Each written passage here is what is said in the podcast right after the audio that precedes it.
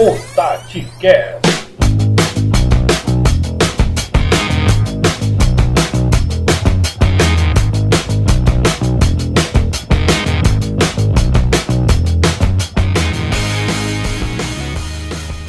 Fala galera, passando para gravar o episódio de número 14 do TatiCast. Chegando aqui exatamente num pós-jogo aí do, das partidas entre uh, Grêmio e Fortaleza e Ceará e Flamengo. Empate do tricolor fora de casa e vitória do Alvinegro na Arena Castelão. Dois resultados muito bons, né? Ah, claro, a considerar o contexto do empate do Fortaleza, que poderia ter saído inclusive com uma vitória do Rio Grande do Sul né, poderia inclusive ter sido saído vencedor da partida, apesar de ter sofrido uma pressão grande no segundo tempo. A gente vai bater um papo hoje com os nossos comentaristas, o, os nossos entendedores de futebol, João Pedro Guedes, Felipe Castro, Gustavo Gadelha, é o trio que vai estar junto com a gente aqui batendo esse papo, né? Hoje a gente chega depois de alguns dias aí sem episódio, né? A gente tava de chinelinho. Como é que pode, né, rapaz? Uma altura dessa do campeonato e a gente de chinelinho.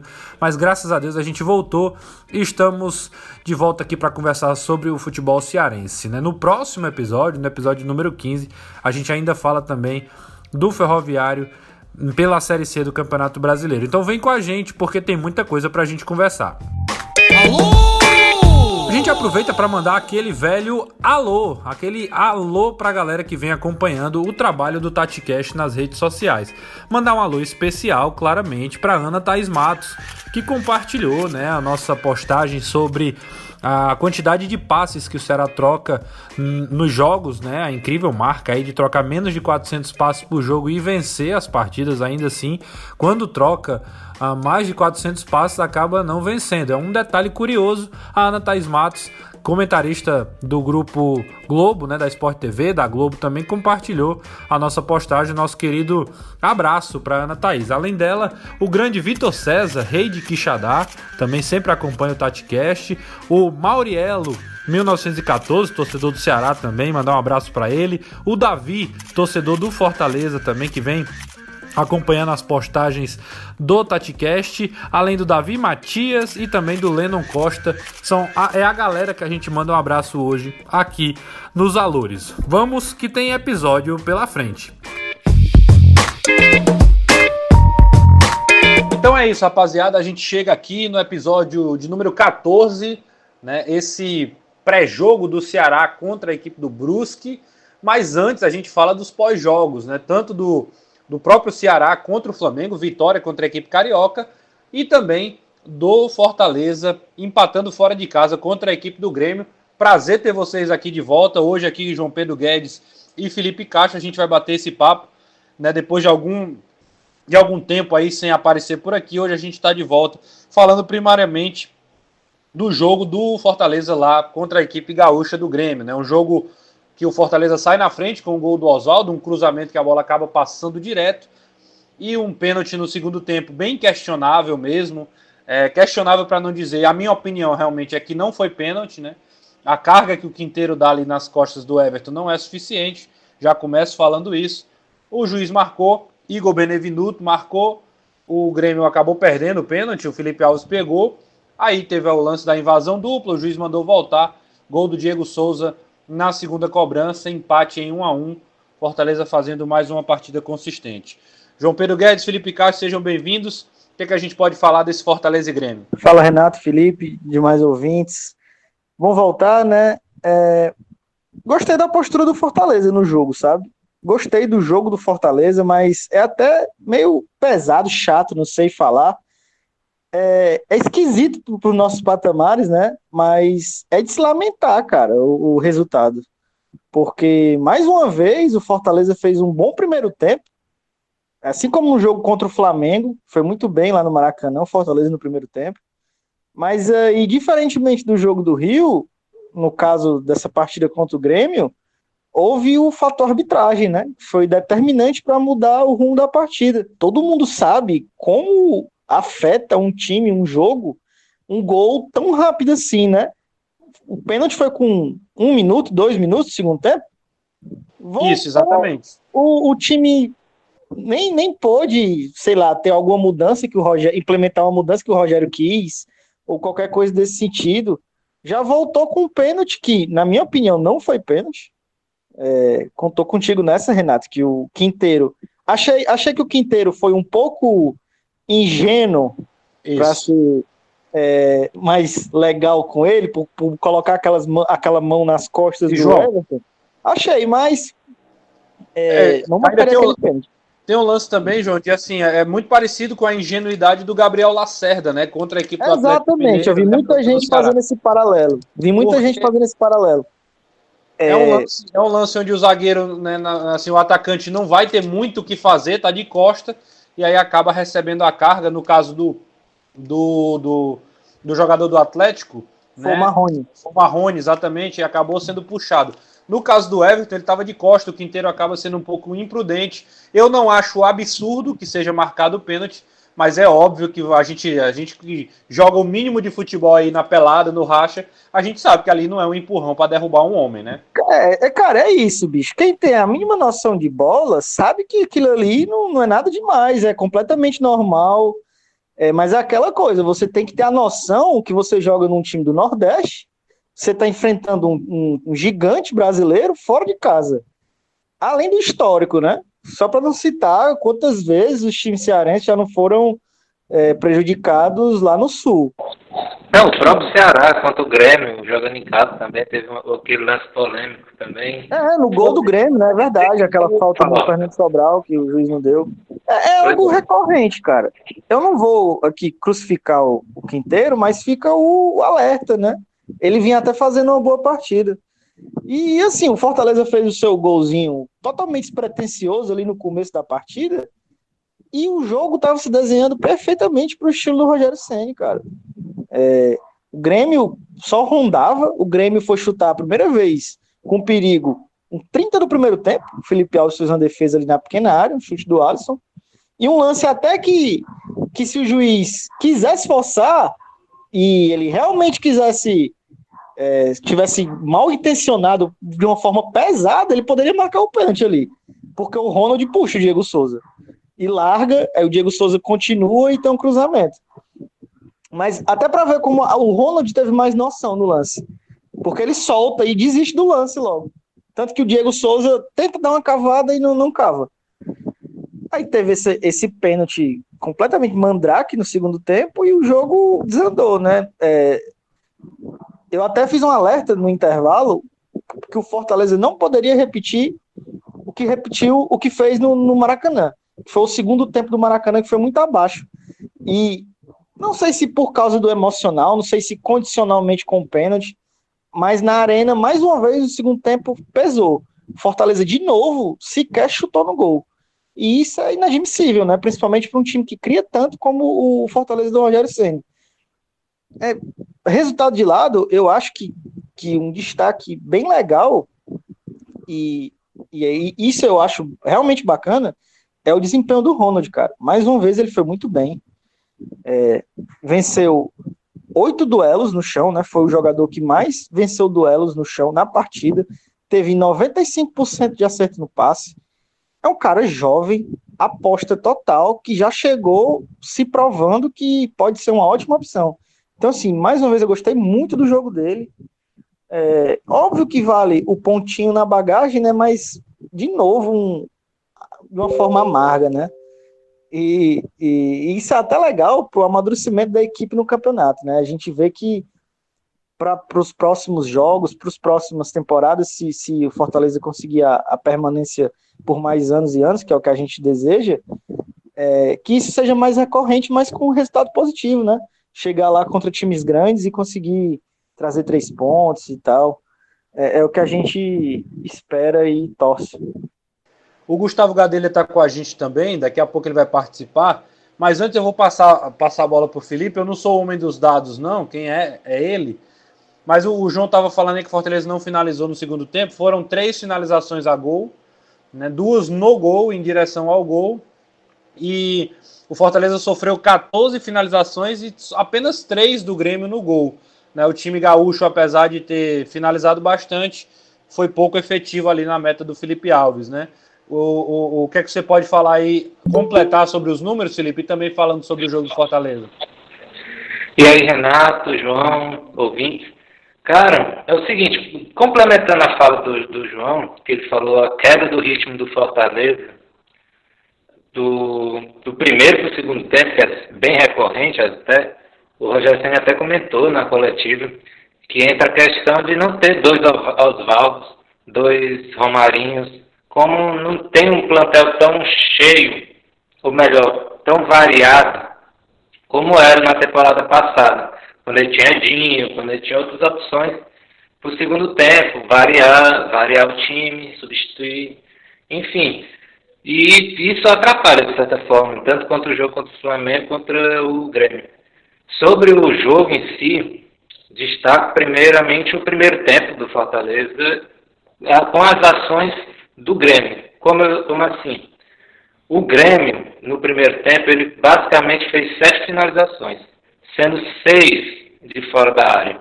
Era um time que basicamente tentava finalizar de fora para tentar surpreender, ou tentar de alguma forma entrar, fazer um gol, achar um gol, porque não conseguia abrir espaço na defesa do Fortaleza com um time tão bem plantado como era o tricolor.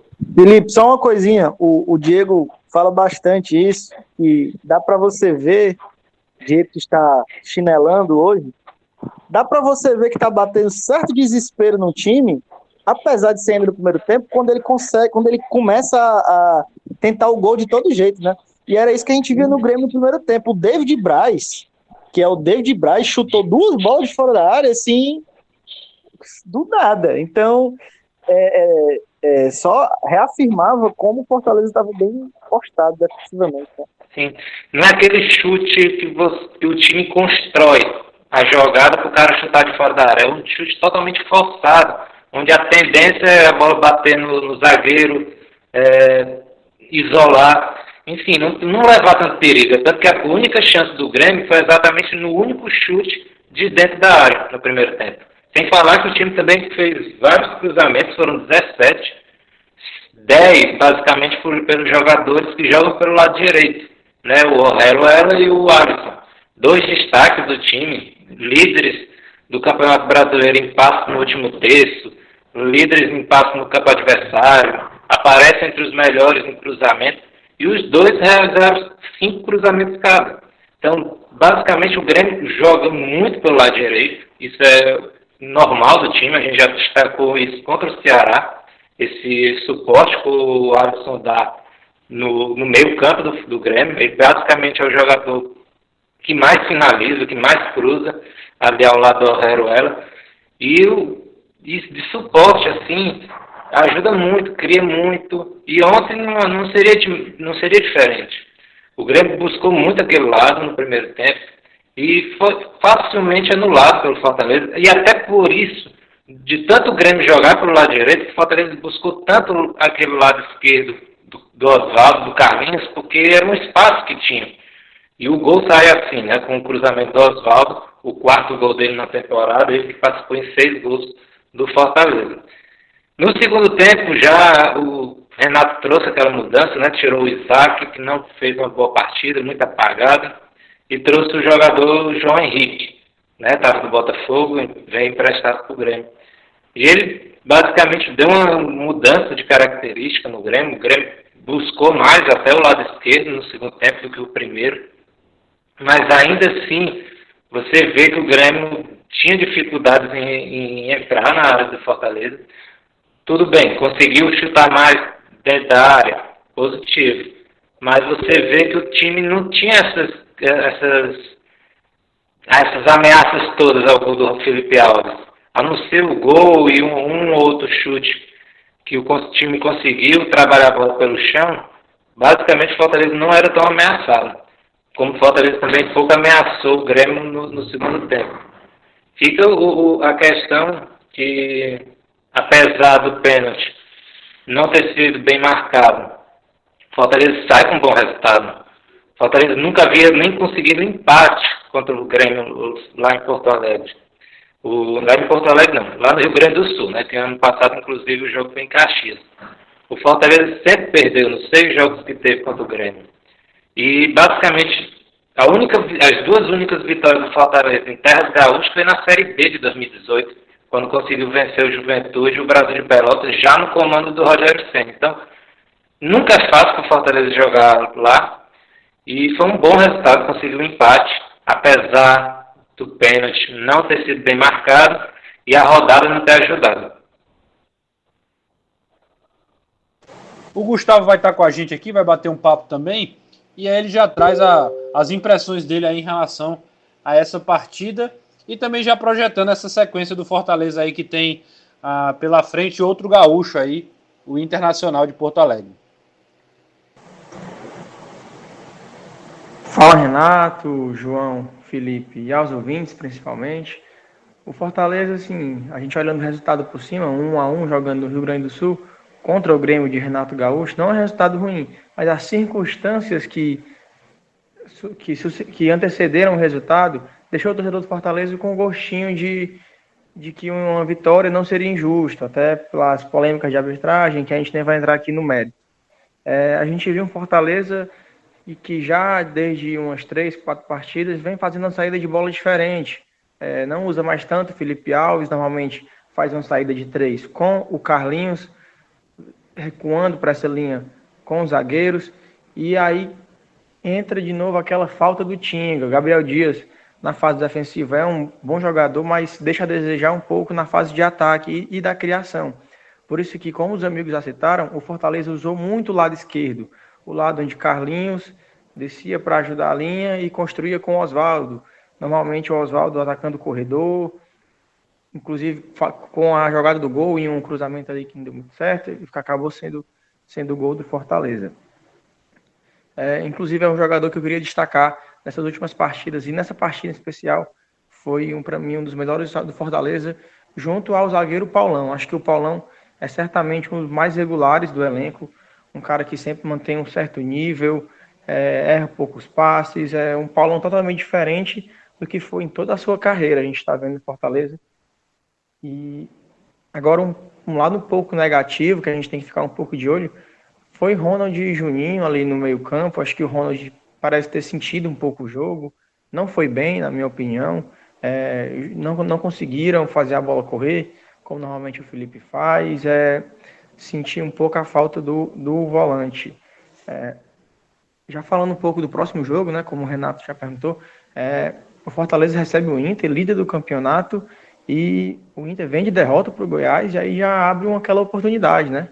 O time vem de derrota, o Fortaleza de um empate fora de casa, é, o time do Rogério vem, de uma certa forma, embalado, é, tem peças que estão em altíssimo nível, Wellington Paulista, Oswaldo.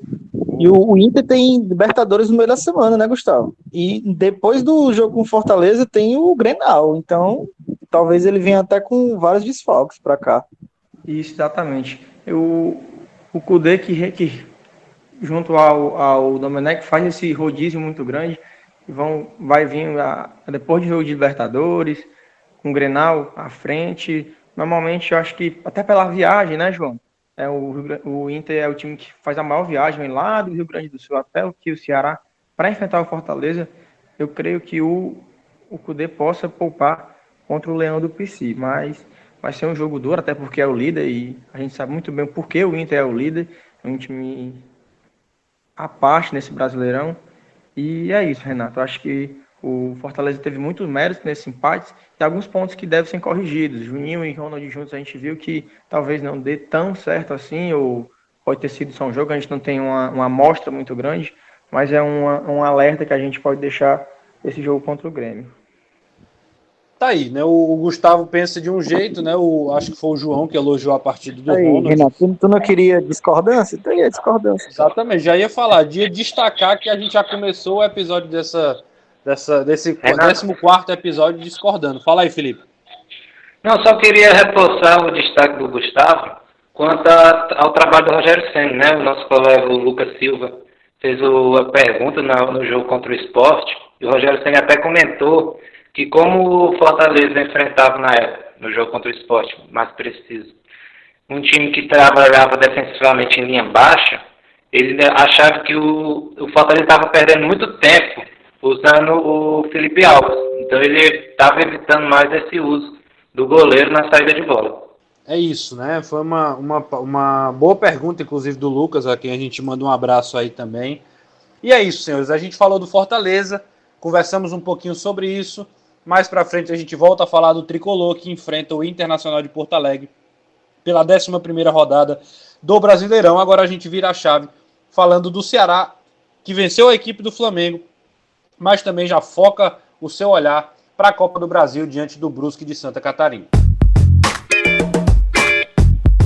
Falando de Ceará Sporting Clube, a gente traz aí o resultado 2 a 0 Gols de Luiz Otávio e Charles, né? Luiz Otávio logo no, aos 4 minutos do segundo tempo.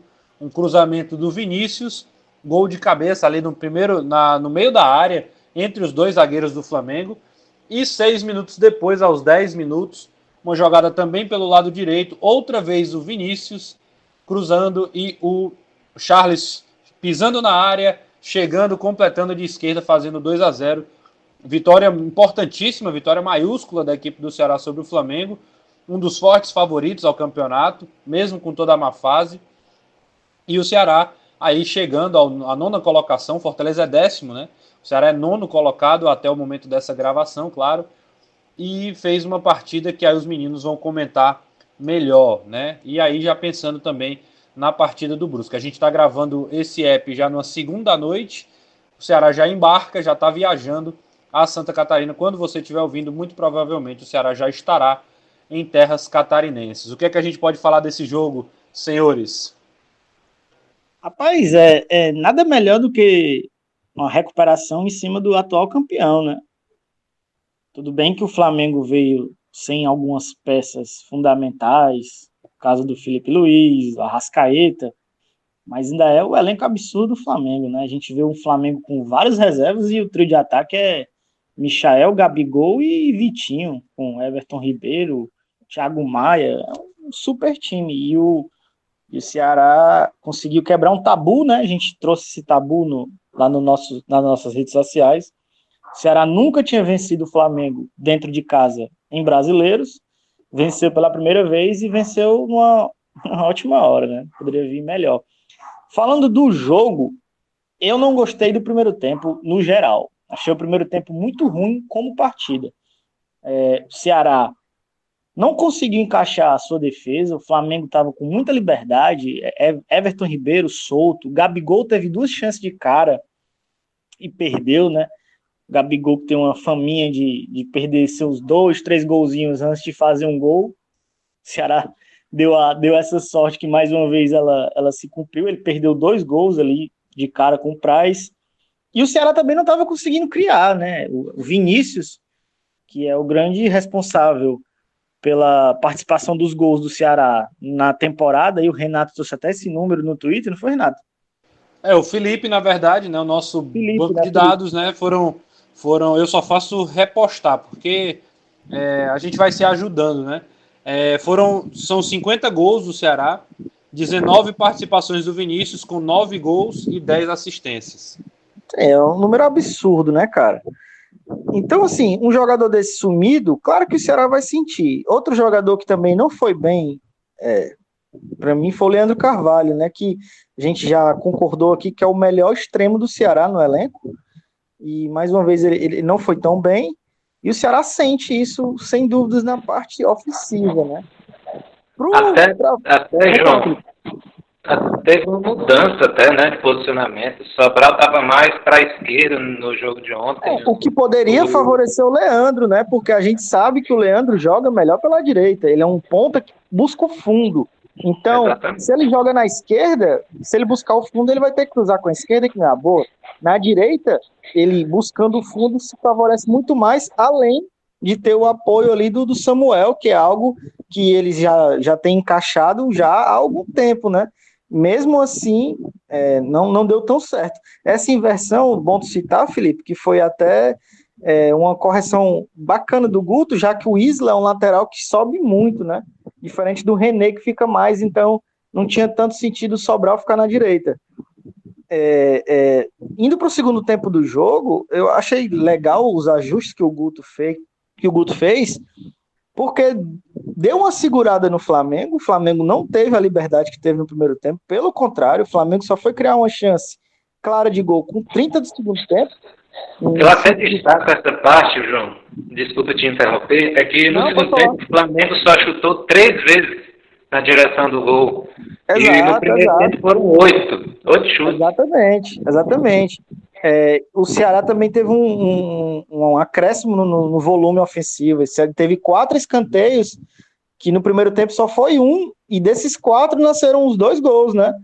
É, quando o Guto foi contratado lá atrás, a gente fez todo um trabalho para apresentar o Guto para o torcedor do Ceará, e a gente falou que o forte do Guto, uma das, das forças dele, era a bola parada. E mais uma vez, a bola parada é, se mostrou efetiva para o Ceará e, e causou, assim, né, os dois gols. O segundo gol foi um rebote de escanteio, né? Interessante ver o Ceará ganhando a segunda bola, que era um problema do Guto jogos atrás, transformou em gol. E o primeiro gol do Luiz Otávio é, de cabeça direto. O Luiz Otávio, que para mim foi o melhor jogador em campo, venceu 8 de 10 duelos, teve 9 cortes, 6 desarmes e um gol. É, foi uma partida absurda do Luiz Otávio. Eu acho que outro jogador que, que eu gostaria de destacar da partida do Ceará foi o Ricardinho, é, que aproveitou a chance que teve, né?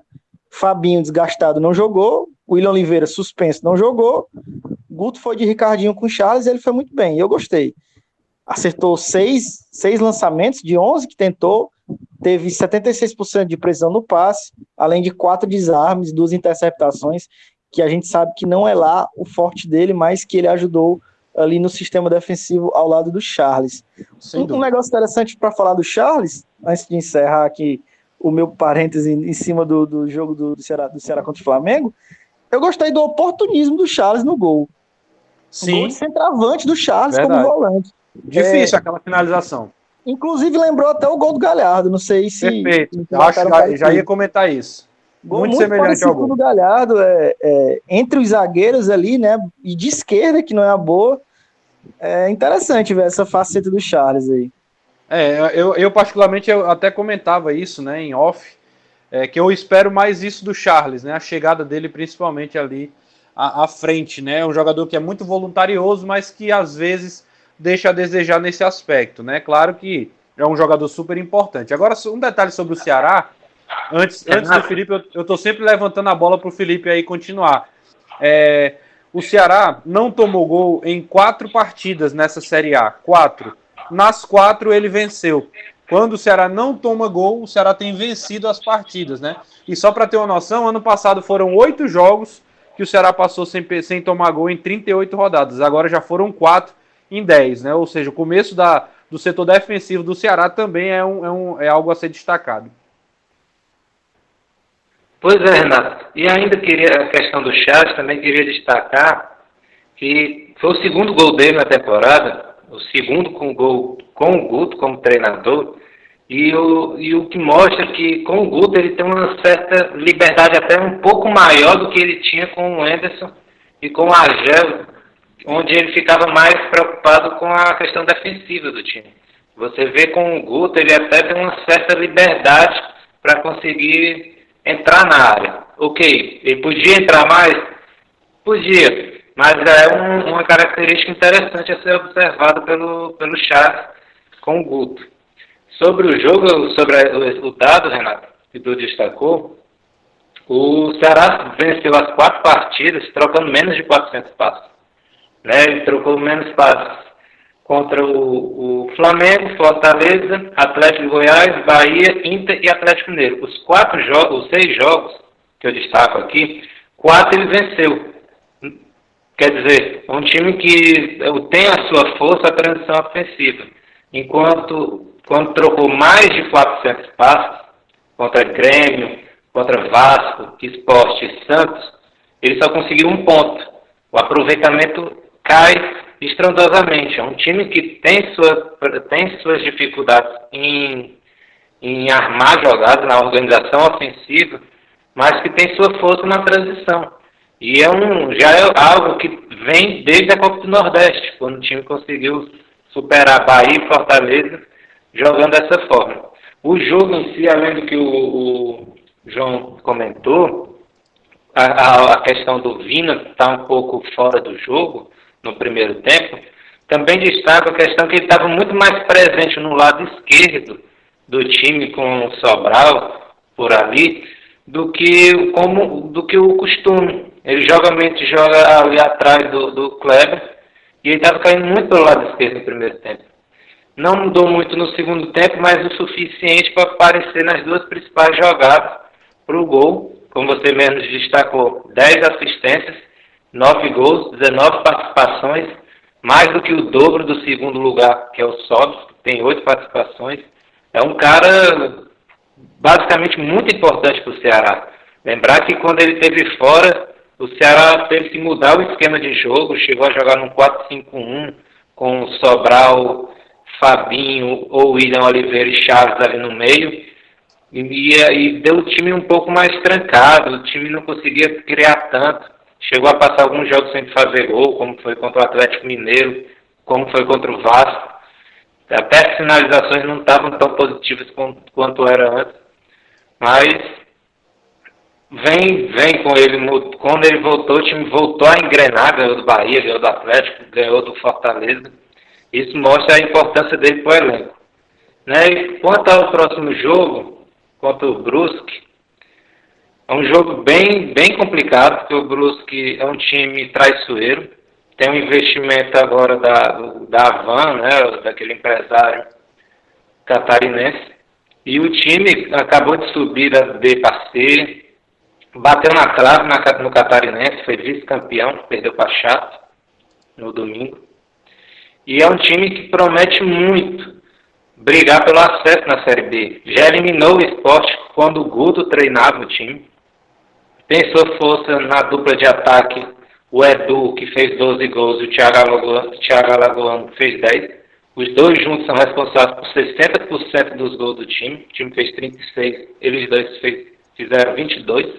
Né? Então é um time que tem a sua dupla de ataque, a força, do, a força de, de construção, de superar o adversário. O Guto tem essa, essa, essa vingança pessoal, digamos, de eliminar o Brusque, que, já o atrapalhou antes, no começo da temporada. É, o, Renato, o Brusque também já teve um confronto com o Ceará em 2018. Ceará venceu, não foi um jogo fácil, mas conseguiu eliminar o time na, naquelas fases iniciais daquela competição daquele ano. O Ceará que leva vantagem contra o Catarinense em mata-mata. Na Copa do Brasil, então, está 100%. Eliminou a Chapa em 2014, eliminou o Joinville em 2016, eliminou o Brusque, como já citaram em 2018. Quer dizer, vai ser um jogo interessante. Felipe, quem está 100% também é o Guto em mata-mata, né? venceu todos os jogos desde que assumiu o Ceará, mata-mata. Seis jogos, seis vitórias, ganhou de 1 a 0 do Vitória, do Ferroviário, do Fortaleza e do Bahia, ganhou de 3 a 1 também do Bahia e 4 a 3 do Vitória. Né? Se você for ver, seis jogos, em quatro ele não tomou gol. Mostra a, a consolidação da defesa no trabalho do Guto vai ser importante principalmente não tomar gol lá, quem sabe conseguir um gol, dois, para trazer a, a, classificação já mais tranquila para o jogo de volta. Acho que os amigos falaram muito bem do que foi esse jogo Ceará e Flamengo. É, ao meu ver, no, no, início, assim, até os 30, 35, até o Ceará estava marcando lá em cima, meio que forçando a saída de bola do Flamengo, o goleiro César não tem tanta qualidade assim na saída com os pés quanto o Diego dava algumas, alguns chutões, errava, o Ceará retomava a posse da bola, só que não conseguia progredir. É, acho que o primeiro tempo, assim, até os 20, 25, o Flamengo foi mais um pouco incisivo diante do Ceará, Gabigol perdeu aquelas duas chances um pouco claras, é, mas a partir daí acho que nem o Ceará ofereceu perigo e o Flamengo tinha a posse da bola, mas não era aquela pressão que você, ah, qualquer momento o Ceará pode levar um gol. Acho que o Flamengo ficou um pouco encurralado ali na, na segunda linha de marcação, não conseguia progredir tanto. É, o, o, Ceará, em algum momento do jogo, ficou assim, vendo o Flamengo jogar, vendo a equipe do Domi progredir, não sabia muito bem o que fazer, não, não via assim, uma forma de progredir no ataque. Mas acabou o primeiro tempo, o Guto fez alguns ajustes e aproveitou, soube aproveitar o desentrosamento da zaga do Flamengo, né? Gustavo Henrique e Léo Pereira não vem bem nessa temporada e os dois jogando juntos, salvo engano, é a primeira vez da dupla.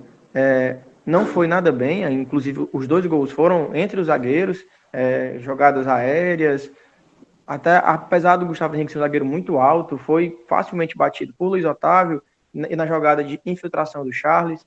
É, o Flamengo marca por zona, né, o que facilitou aquele gol do Charles. Você vê claramente que cada jogador ocupa a zona. E o Charles entra quebrando essa, essa, essa zona e marca o gol.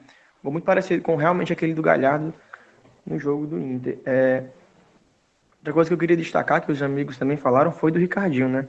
Acho que a torcida alvinegra tem uma certa desconfiança no, no R8, assim, por atu péssimas atuações na Copa do Nordeste, principalmente, mas não não foi mal, muito pelo contrário, como o João trouxe os dados, foi um jogador super importante, inclusive desarmando, que não é não faz parte da característica do Ricardinho. É, falando também um pouco ainda do primeiro tempo, o Luiz Otávio, que para, para a opinião dos amigos foi o melhor em campo, eu também concordo com isso, começou um pouco mal, acho que deixou um pouco o Thiago na mão, estava tava saindo na pressão, saindo em caça ao Gabigol, o que deixou o time muito exposto em alguns momentos, inclusive naquele, naquele lance que o Gabigol finaliza de direita, é, o Luiz Otávio vai à caça, acaba se atrapalhando ali com, com outro jogador do Ceará e, e tem a chance, o Thiago sabiamente ficou marcando a perna esquerda, o Gabigol não, não é um centroavante, é, chuta com as duas, mas não tem um, um poder de inalação tão grande com a direita, o Thiago soube marcar a perna e o atacante do clube carioca acabou errando. E no segundo tempo, como os amigos falaram muito bem, o Ceará sem perigos, fez os dois gols logo cedo, salvo engano, 11 minutos, o Ceará já tinha abrido 2 a 0 e... Gustavo, eu queria até reforçar a questão, como é importante é, sair na frente contra o Flamengo. Né? O Flamengo, em 10 jogos, 5 saiu atrás do marcador e não virou. É um time que é muito importante sair na frente e o Ceará conseguiu isso. Exato, exato, Felipe. O Ceará conseguiu fazer isso, conseguiu o segundo gol logo, que deu aquela tranquilidade, né? O time do Guto, um time muito sólido defensivamente. Quando fez o segundo gol, o Flamengo já não atacava, já não oferecia tanto perigo, até pelas mexidas do Dome, na minha opinião errada, eu não queria entrar no mérito, mas é, trocou algumas peças erradas, tirou o Michael, um cara mais, mais, de, mais, de mais velocidade, deixou o Vitinho em campo, que não vinha acertando praticamente nada na, na, partida, mas inclusive foi o lance de maior perigo, né? Foi uma finalização de Vitinho, uma boa defesa do Praz, porém espalmou para frente. Aí foi a cabeçada do Diego, mas fora isso, o Flamengo não ofereceu perigo algum à meta alvinegra. Já tra trazendo um pouco do assunto do próximo jogo, é, queria saber a opinião de vocês. É, o Guto deve poupar contra o Brusque nessa primeira, nessa primeira partida? O time vem de uma sequência de jogos, de quarta domingo, quarta domingo. Tem um jogo importante contra o RB, ali um adversário da mesma prateleira do Ceará. Vocês poupariam contra o Brusque? De antemão, já falaria que não totalmente, mas iria com time misto, é, até porque é, são, são dois jogos. O Ceará pode não vencer esse primeiro jogo e jogando em casa conseguir um placar. É, queria saber a opinião dos amigos. Rapaz, é, eu acho que, que a decisão seria muito. A minha decisão seria muito pautada no, no que o departamento de fisiologia me passasse, sabe? Se tivesse alguém para estourar ou perto disso, eu não usaria, porque acredito que o, o primeiro objetivo do Ceará é o Brasileirão. Mas se tiver todo mundo ok, não vejo problema, já que a gente está falando de um confronto que vale 2 milhões e 600 mil reais. Vale lembrar que o Ceará já acumulou 5 milhões e 400 mil na Copa do Brasil. E vale vaga nas oitavas de final, né? Algo que o Ceará não, não, não consegue desde 2015 aquele confronto lá com São Paulo, que ele acabou eliminado. Lembrar, lembrar que é a primeira vez que o Ceará chega na quarta fase nesse formato que foi adotado desde 2017.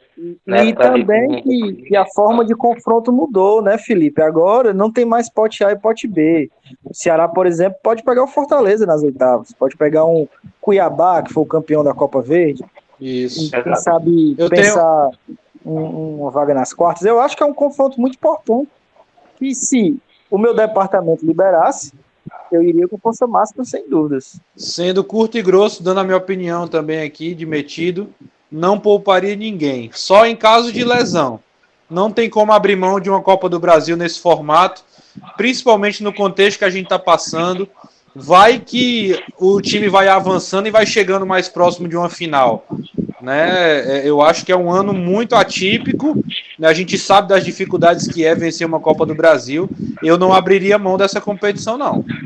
É, e eu acho que outra discussão interessante, o Renato, dando um de apresentador aqui também, é para a vaga do Kleber, né? Sobis não está rendendo tão bem, de nove, e o Bergson entrou aí contra o Flamengo. Vocês iam de Sobis ou de Bergson para a vaga do Kleber que não joga? Além de o Charles também não joga, né? Dois desfalques já do Ceará. Já que tá tudo invertido, eu vou responder primeiro, aí passa a bola pro Felipe, pro Gustavo, a gente encerra. Eu iria de Sobis, porque eu tenho um, eu tenho dois jogadores no Ceará que eu tenho um certo uma certa cisma assim, é o Bergson e o Matheus Gonçalves. Eu eu particularmente é tá assim, é brincadeira, claro, né? Não tenho nada contra a pessoa de, de ambos, mas é, eu não iria com o Bergson, não, eu iria com o Sobis. Eu acho o seguinte, sobre a questão de poupar ou não, eu acho que se tivesse que poupar, teria que ser contra o Flamengo. Né? Como o time não, não poupou, eu acho que não deve poupar contra o Brusque nem contra o, o RB. Né? O Brusque é um jogo, um confronto importante pelo, pelos, pela cifra que vale, como o Pedro falou, né? 2,6 milhões é importante para os cofres do clube, principalmente numa situação de pandemia, né, que, atrapalhou financeiramente bastante os clubes daqui, daqui do mundo. E quanto às opções, eu acho que eu iria de de Sobs mesmo, porque o Sobs é um jogador já com experiência de Libertadores, de, de Copa do Brasil, é um jogador rodado. Ele, eu acho que apesar da má fase, ele tem uma importância principalmente porque ele sabe jogar essas competições. Já participou com o Inter, com o Cruzeiro, ele sabe o, o caminho. Só precisa, eu acho, mais de, de, de, confiança, voltar a fazer um gol. Ele tentou naquele dia, né, bater o pênalti, mas perdeu. E contra o Vitória, se não me engano, se, me corrija se eu estiver enganado. É, e, enfim, qual, qual era a outra opção, outro questionamento? Só foram essas mesmo, cara. Você quer outra, outra pergunta? Não, eu pensei que era relacionado ao Chaves, substituto. Não, eu acho que, acho que relacionado ao Charles não tem muito mistério, já que Charles está suspenso, Fabinho desgastado não viajou, William Oliveira volta de suspensão do brasileiro, né? Deve jogar, e aí o Ricardinho deve ser mantido, né? Creio eu. A gente viu o é, Martan também entrando nesse segundo é, tempo. Mas eu acho que ele não vai de Martan, não, Gustavo. Eu acho que ele vai de Ricardinho mesmo. É, também concordo com você, acho que o Ricardinho vai a campo. E respondendo a outra pergunta, Bergson ou Sobis, eu acho que, mesmo com toda a má fase do mundo do Sobis, eu acho que o Sobis é mais jogador que o Bergson, merece a, a titularidade. Inclusive, assim, eu tenho um, uma certa opinião em relação a Bergson e Matheus Gonçalves. O Renato disse que tem um pouco uma season com dois. Eu concordo com o Renato, também não sou muito fã de ambos, mas entrando no segundo tempo, são jogadores que podem dar algum podem acrescentar alguma coisa. Matheus Gonçalves e Bergson têm uma certa vitalidade, são jogadores que pelo menos tentam, assim, não tem tanta qualidade técnica, mas tentam, tentam fazer algo diferente. Eu acho que para o segundo tempo seria interessante entrar com Bergson, Matheus Gonçalves, mas a princípio Rafael Sobis seria o meu titular. Rapaz, se o, se o Berg Show for titular e fizer gol lá, viu, ele vai cobrar todos vocês, viu? Logo deixando bem claro. E se tiver gol do Berg Show com passe do Matheus Gonçalves, aí sim é que o bicho aí vai pegar é aqui completo, no próximo episódio. Vai bater lá na jangadeira, os dois. Né? Fala baixo, fala baixo. Gente, bom, bom, bom voltar a conversar com vocês. Ótimo papo. A gente volta aqui no episódio 15, falando sobre aí essa pós-rodada aí da Copa do Brasil e também já preparando uh, os confrontos aí, tanto Fortaleza quanto contra o Inter, quanto o Ceará contra a equipe do RB Bragantino, as duas partidas do próximo final de semana, tá bom? Vamos então encerrar esse episódio número 14. Tá aí, galera. Esse episódio de número 14, a gente já vira a chave. Daqui a pouco vem episódio 15 falando sobre esse pós-jogo do Ceará na Copa do Brasil e também já preparando aí para os duelos, né, de uh, pela 11ª rodada, tanto do Ceará que enfrenta o RB Bragantino, como também o Fortaleza que enfrenta o Internacional de Porto Alegre. Isso e muito mais você só vai encontrar no TatiCast, né? Então a, a, a, segue a gente aí, tanto no Twitter, arroba o TatiCast, quanto também no Instagram, você procura por TatiCast que vai encontrar a gente nas redes sociais, tá bom? Um grande abraço e até a próxima!